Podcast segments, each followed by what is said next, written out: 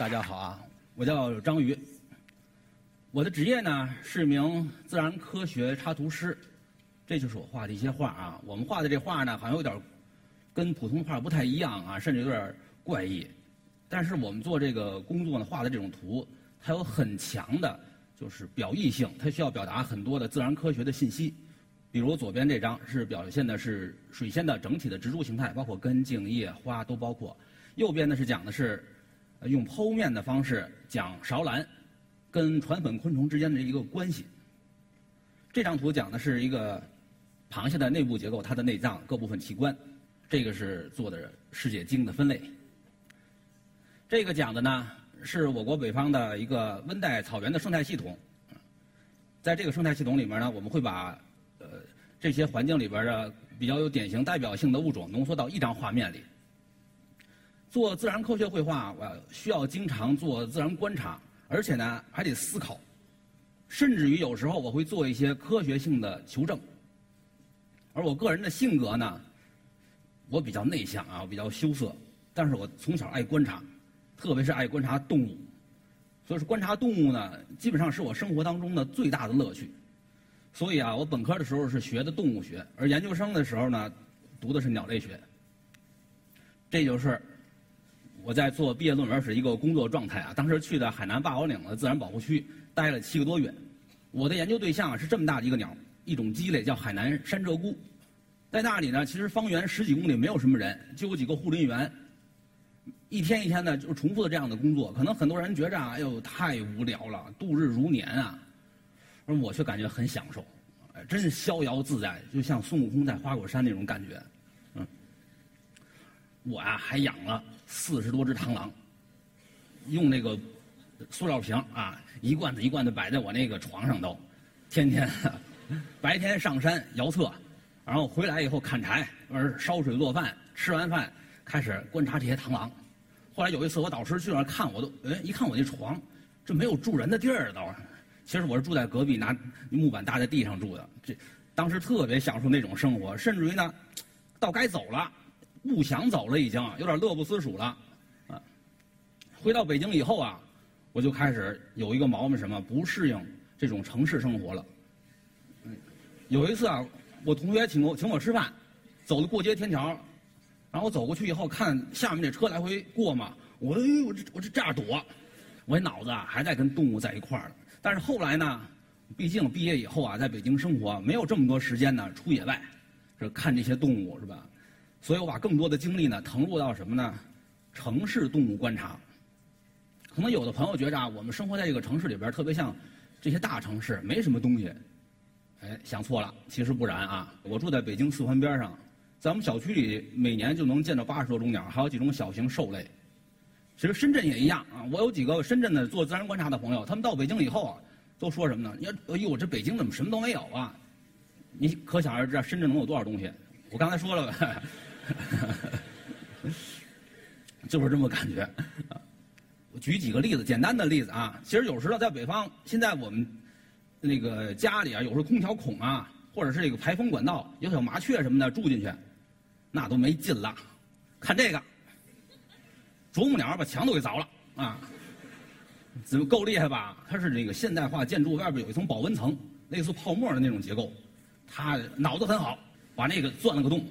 而且这是这个洞上下还都是通的，这是我家门口的一个公园能想到吗？有野兔，而且还两只，是吧？然后呢，旁边还有个喜鹊，这两只野兔不知道干嘛，喜鹊过来凑热闹。同样是在公园里边，其实我们小区也有黄鼬，一直在北京是一个很城市化的物种啊，它是一个食肉兽也是。但是下面问题就出现了啊，物种这么多，我观察什么？其实我有一个。比较主观化的这个思想吧，就是一个想法，就是说我喜欢长期的观察，我要想观察他们的生活史，生活的每个细节啊，方方面面的，我喜欢这样跟踪。所以呢，我就必须选择方便观察的，对吧？再有一个呢，我很主观，我人啊，愿意干的事干，不愿意干的事我一点不想碰，所以我观察对象一定得选自己喜欢的。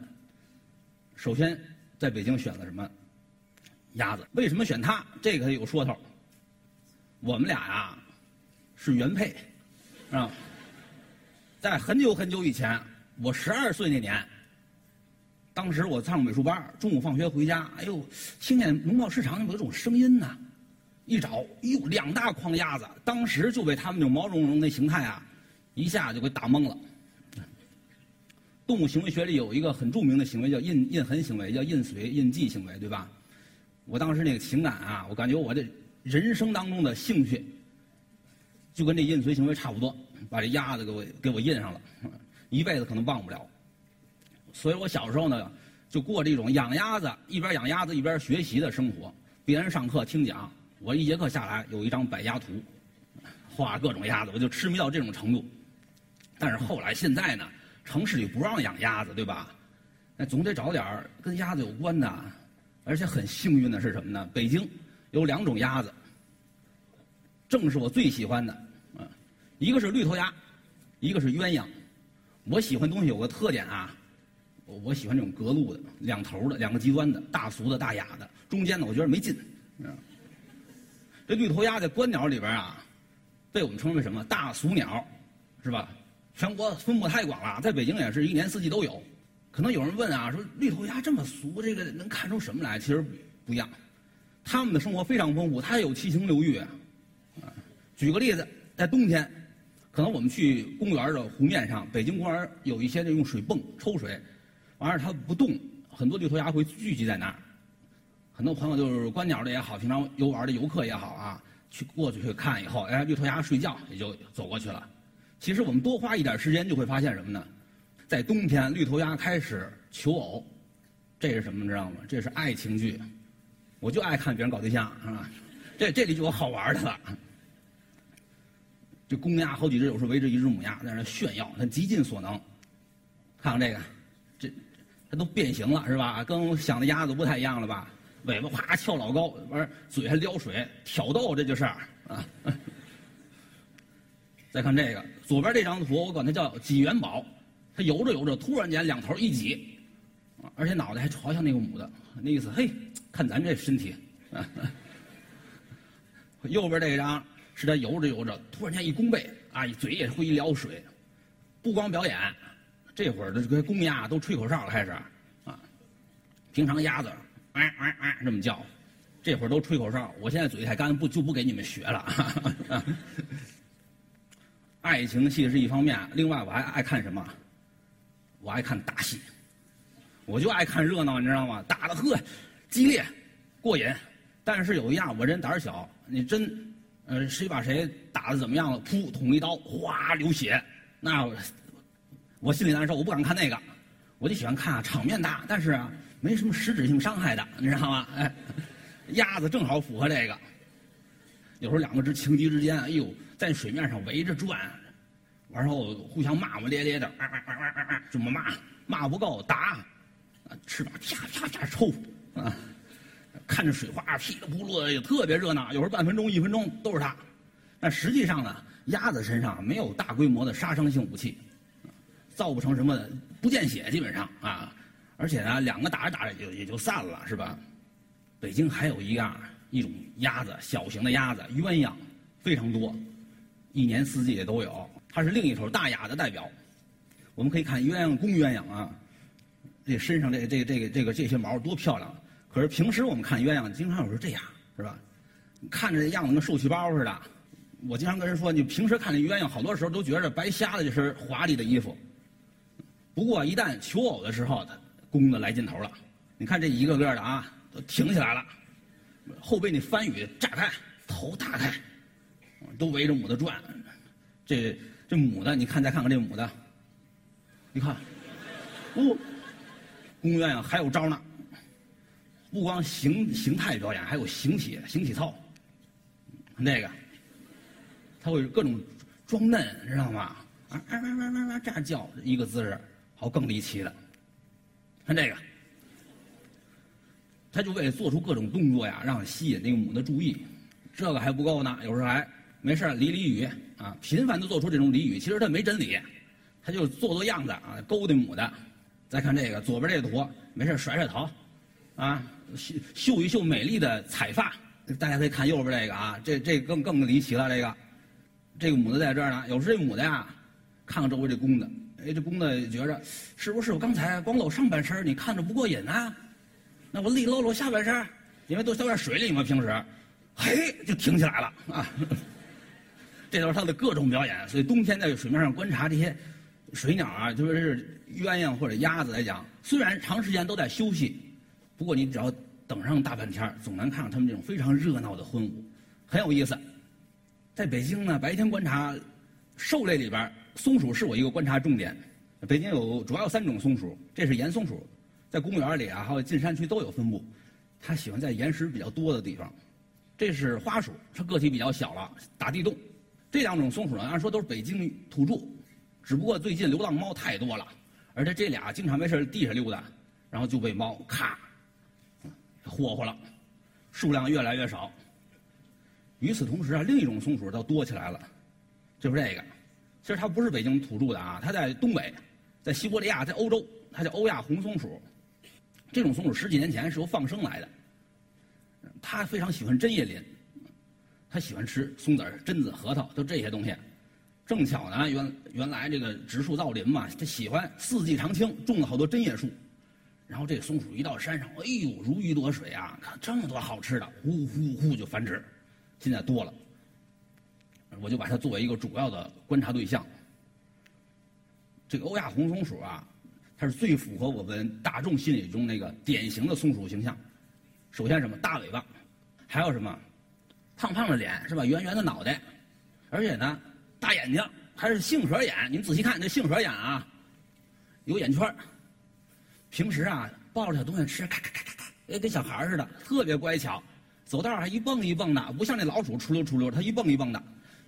所有的可爱的这元素都集中在它身上了。反正不知道你们怎么样啊，我是经不住这种诱惑，你知道吗？所以就一直弄到现在，弄了很很多年，嗯。这个松鼠有个特点是什么？它是树栖的，它它存东西在地下存，也当然也在树上，主要在地上。但是呢，它活动起来喜欢上树，一遇到危险，嗖上去了，啊，从树树与树之间，只要间隔不是太大，它就能这么过去。可以看一个这动画，这个，这十几十几米高的树啊，它它就噌就跳过去了。但是这个呢，就是有时候给我造成一个麻烦是什么呢？它从这山坡到那山坡。走树上蹭蹭蹭蹭过去了，我得吭哧吭哧下山，再上山，他 可跟他有点累，有时候啊。不过有时候我采用定点观察的时候很享受，为什么呢？往那一坐，你爱来不来，但是他呢肯定会去，因为他是他的活动区。有时候好几只互相还追，我从那个如果采用一个比较高的视角会更精彩，看着他在树冠上啊走着走着蹭跳一个，后边又跟着一个，就跟那武侠片一样，都带轻功的啊。都不走道了，这个其实想说什么呢？他虽然轻功厉害，但是确实有时候也有失误发生。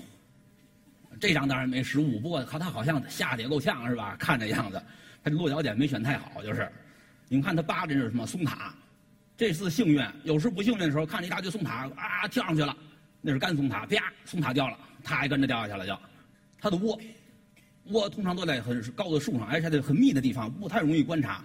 跟鸟窝有点像，跟那喜我们那叫喜鹊窝吧，跟喜鹊窝有点像，不过它小而且紧密，它的容貌又有特点。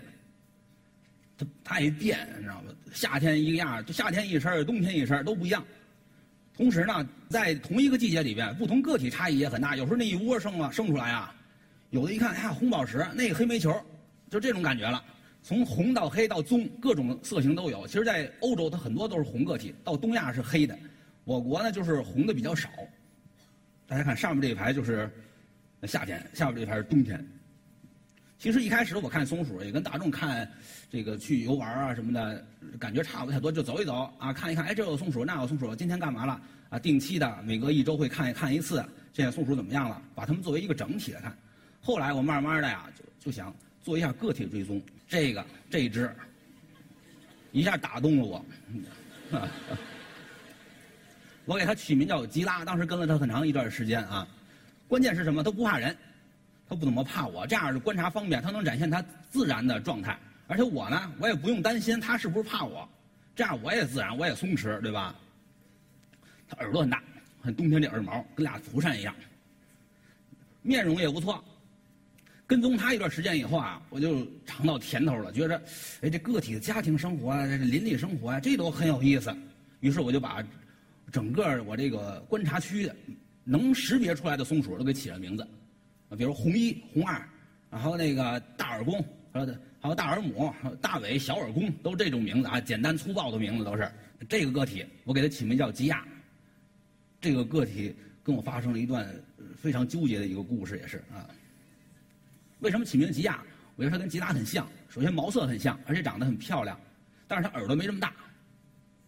这是二零一五年二月二十三号看到的它，当时它并不在我经常观察那个区域，而是下午我路过的时候偶遇，当时就觉着，哎，这个松鼠有点意思啊，好像是个孕妇。仔细一看，真是。我们看它这肚子，都已经这么大了，凭我经验判断，一周差不多就能生了，而且这个胎数估计还不少。然后二月二十六号我再去看，它一切正常。这是它吃冰。北京当然当然下完雪以后，有时候有积雪完了会冻成冰，他在吃冰。然后我跟着他回家，他这家也挺好，很低，在一个比较低的油松的一个枝条上，做了一个很好的一个繁殖巢。每次回家，他还收集点新鲜的巢材填充内容物。这次这是他干嘛呢？我看到他他扯了一条秋裤。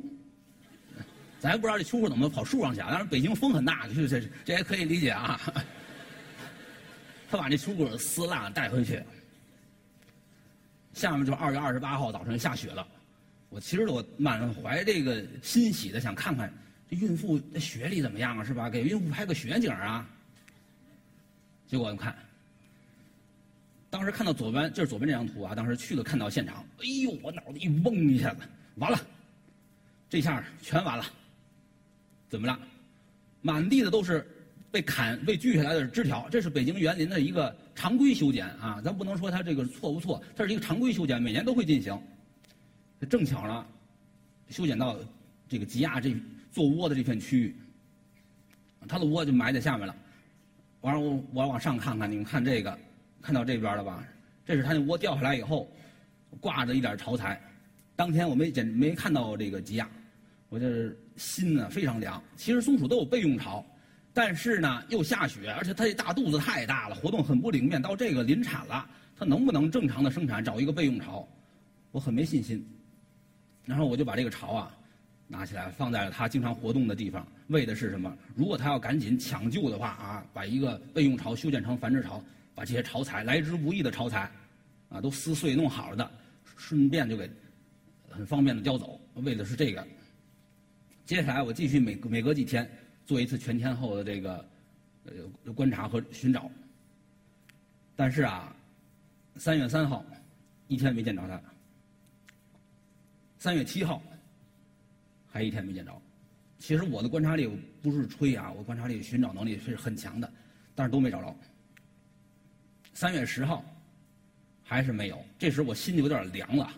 我觉着什么呢？他可能能顺利存活，甚至于。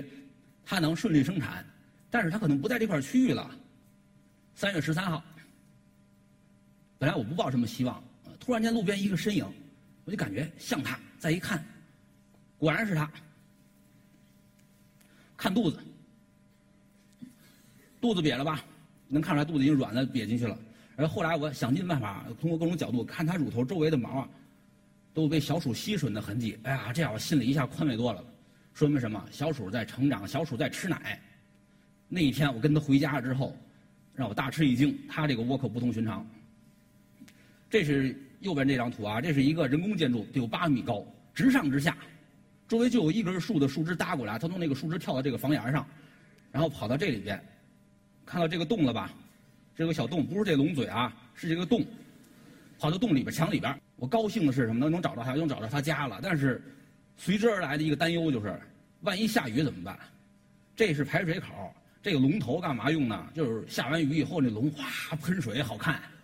这松鼠在里边，再一下雨，哗喷松鼠，啊，这太吓人了，那简直是是吧？所以我当时就着急，可别可别发生这种情况，是吧？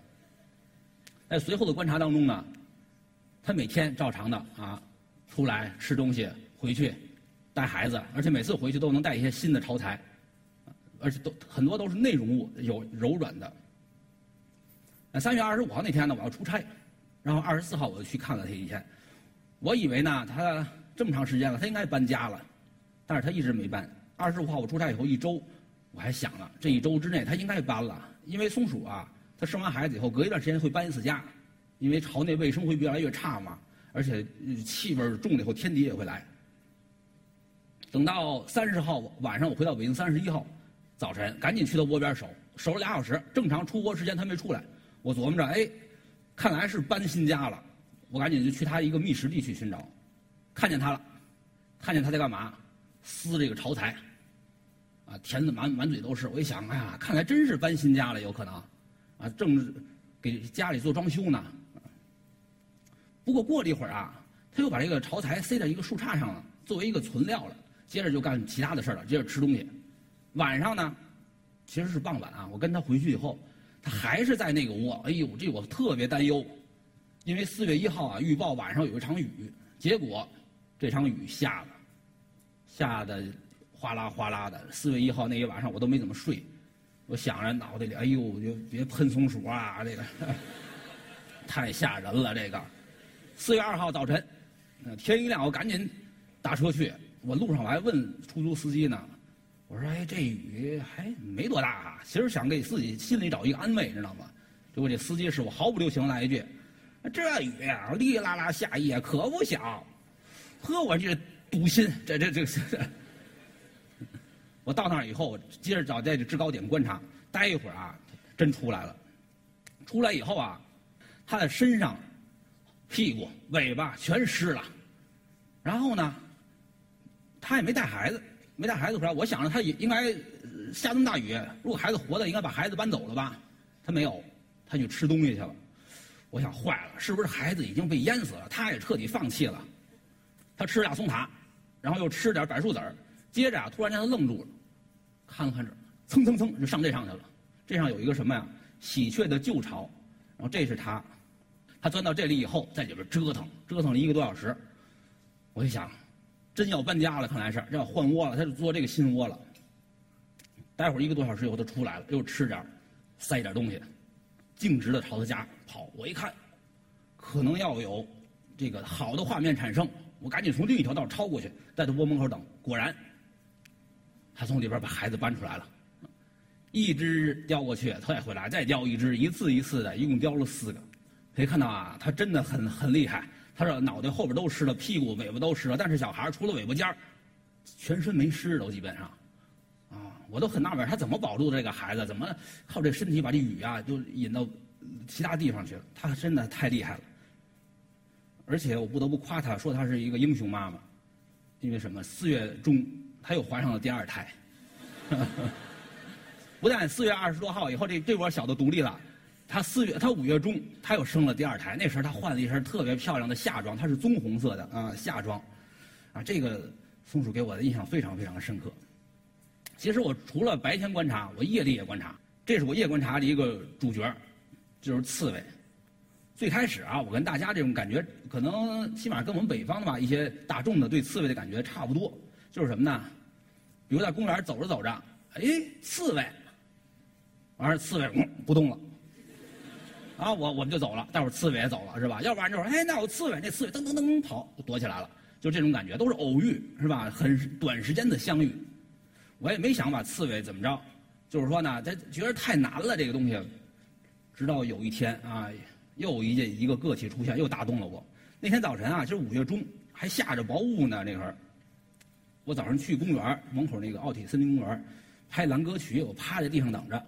就感觉啊，哎，这边上有一个东西在移动，扭头一看，哇，是这个样子，啊，跟我以前见的刺猬不一样，啊，它也很白很干净，而且小黑豆眼儿，关键是还像在冲我笑，哎呦，我说这个这跟童话儿时的童话太相符了，当即决定，无论什么困难，今后几年给刺猬了，啊。当时就这么想的啊，但是之后呢，真到实践实际工作当中，困难还是挺多的。为什么呢？不了解啊，就会白做很多无用功。不过呢，这种广撒网式的调查有个好处是什么？你自己回去以后慢慢总结，就能找到一些规律。我就发现他这个跟那个公园的游人啊，正好错峰出行。比如到周末了，呃，游人走的比较晚，他就相应的推迟往后。平时呢，有时候下午有人比较少呢，他下午他有时候也出来。还有呢，他这个窝呀，我也找着一些规矩，其实并不远，而且也并不怎么神秘啊。刺猬的家，比如像左边这张，它就是一个墙，一个建筑边上有一块瓷砖掉下来了，那块瓷砖呢，这工人比较懒，也不给弄上，就斜着放那儿了，刺猬就来了。这就这个，它就很很简朴的一种生活啊。再比如右边这个，这是有时候我们公园里边工工人割草，割完草以后会把草啊堆一堆儿。特别是秋天时候，收那个树叶也是弄一堆儿，哎，刺猬就会进去。有时候我们走着走着，哎，感感觉那个堆草屋动一下，下边就有可能有刺猬啊。我们看一下这个视频，刺猬的运动状态啊，它白天有时候也出来。这是慢慢跟着它，其实看着它好像挺莽撞的，跟个猪似的，是吧？它英文英文叫 hi 着好好像有点道理啊。你看它这样子，它路啊。而且他走走停停，走走停停，这样呢，就是给我带来一个什么麻烦呢？白天没问没什么问题啊，夜里麻烦了。我拿着手电啊，开着非常微弱的光，一开始的时候我跟着他，跟着跟着他在前面走，但是他停住的时候我不知道，我还按着那速度走走，哎，刺猬呢？待会儿我一看，跑这儿来了。这有一次两次啊，不觉得什么，但时间多了，我心里就有犯嘀咕了，为什么呢？在我们那儿，刺猬的民间啊，属于五大家，就是狐黄白柳灰五大仙之中的那个白大仙。哎呦，我琢磨这刺猬真有法术吗？一会儿跑这儿，一会儿跑那儿，因为当时不知道它这个走走停停的特点。当然了，这个就是一个发散的思维了，我不是宣传这个，只是觉得叫他白大仙也很很挺亲切嘛，是吧？再后来，我又改变了另一种观察方式，有时候不这么跟了啊，用很微弱的灯光固定在那儿。当一个固定光源，甚至于不用光，我就靠着月光，啊，或者靠着路灯的灯光，我想坐在林子里边看一看到底这个树林里边晚上刺猬是什么样的。结果啊，让我非常吃惊，特别是春天的时候，公刺猬啊一改往日这种走走停停找吃的这种形象，你们知道为什么吗？他又开始找对象了，又是爱情戏。这是春天北京的一个很典型的一个环境，就是二月兰，遍地的二月兰。我非常喜欢用一个词儿来形容刺猬，就是特别是。这个发情期的公刺猬像一个林中的小坦克，为什么？它走着走着啊，它顾不上吃喝了，忙着找母的，而且不是这样慢速的了，它是噔噔噔噔噔噔一串，唰跑那头，然后腾跑这头，再闻闻，闻闻没有，再再接着找，它就是这么急迫的心理找这母的啊。有时啊，这爱情可能也冲昏了这个头脑，他怎么着呢？不管这路了都，走着走着啊，哎呦挤不进去了，啊就都都退出来。有时候那个树那个夹缝它都往里挤。还有时啊，走着走着，腾腾快，突一下撞前面一个刺猬上了就，然后两个就撞成变成一个仙人球了。他们防御姿态嘛，仙人球。更有甚者啊，有一次我蹲着，其实我挺安静的，看着前面刺猬好好的，砰一下，哎呦，我这屁股怎么回事？一个，嚯，一个刺猬撞上我了，嗨，这 这有时候这刺猬真是挺挺莽撞的啊。我这慢观察啊，在尤其在不用灯的时候，在林子里边还有一个好处就是林子里其他动物也都恢复了这个秩序。有时候蝙蝠啊，擦着我这脑袋，嗖就过去，而且还在我眼前逮甲虫。我看过一次特有意思，一下来逮这金龟没逮着，他还走两步。你们可能没不知道你们见过没见过那蝙蝠走那儿走的事，完了再逮这个金龟。还有什么呢？在我们那儿夏天繁殖这红角鸮，也叫东方角鸮。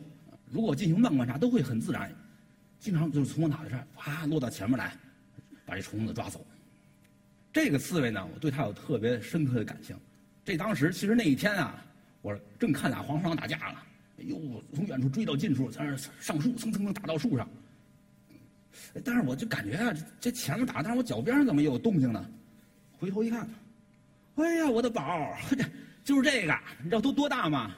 这么大，跟鼠标差不多。你们可以想象一下啊，这是多么可人那种样子，完全就是一个小玩具。而且我就把它认定了，这是上天给我的。一个生日礼物，因为那天是我的生日啊，最大的特殊的感情。他鼻子上有个白毛嘛，我给他起名叫小白毛。不过随之而来担忧还是有的，因为他个体太小了，而且独立生活了。他有很完善的这个独立生存能力吗？我不知道。啊，马上就秋天了，然后这个入冬以后，他要冬眠，他就能储存足够的脂肪吗？这都不知道。随后几天啊，我每天观察去，倒是很容易能找到它。看它翻垃圾，还看见它这个有时候很费力的爬爬土，好像找什么宝贝似的。最后爬了半天，把周围的树枝拽拽拽，呃，叼出来一块园林工吐的一块排骨骨头，吃不了。有次看他想想逮一个大蚯蚓，那么大玩意儿，过去都闻了。蚯蚓噼里啪啦一扭动，防御性的这么一个动作，他吓得掉一头就跑。哎呦，我就特别担心他。我说什么时候能出现他正常的一个比较好的一个捕猎行为的展示？我还梦想着呀，我说小白毛啊，什么时候你能叼着这个蚯蚓啊？然后你蚯蚓一反抗缠你嘴上，这画面让我看见多过瘾呢，是吧？很幸运，没过几天我真看见了，他也确实长大了啊，捕猎能力增强了。但是那个画面画风啊，跟我想象的完全不一样。他就闻着闻着，哎呦，找到东西了！过去，吭一口，啊啊啊啊，吃了。然后接着捡地下那个，啊啊啊，又吃了。大伙儿又捡从地下捡，我怎么总从地下捡啊？后来又反应过来，他一口下去，那蚯蚓就两段了。甚至有一次一口下去三段，呃，这边一段，这边一段，跟三节棍似的，中间还一段。所以当时我就觉得啊，行，这孩子长大了啊，真有点就跟自己那孩子长大了的感觉。有时啊，我晚上去看黑天嘛，虽然在城市公园里边，但是。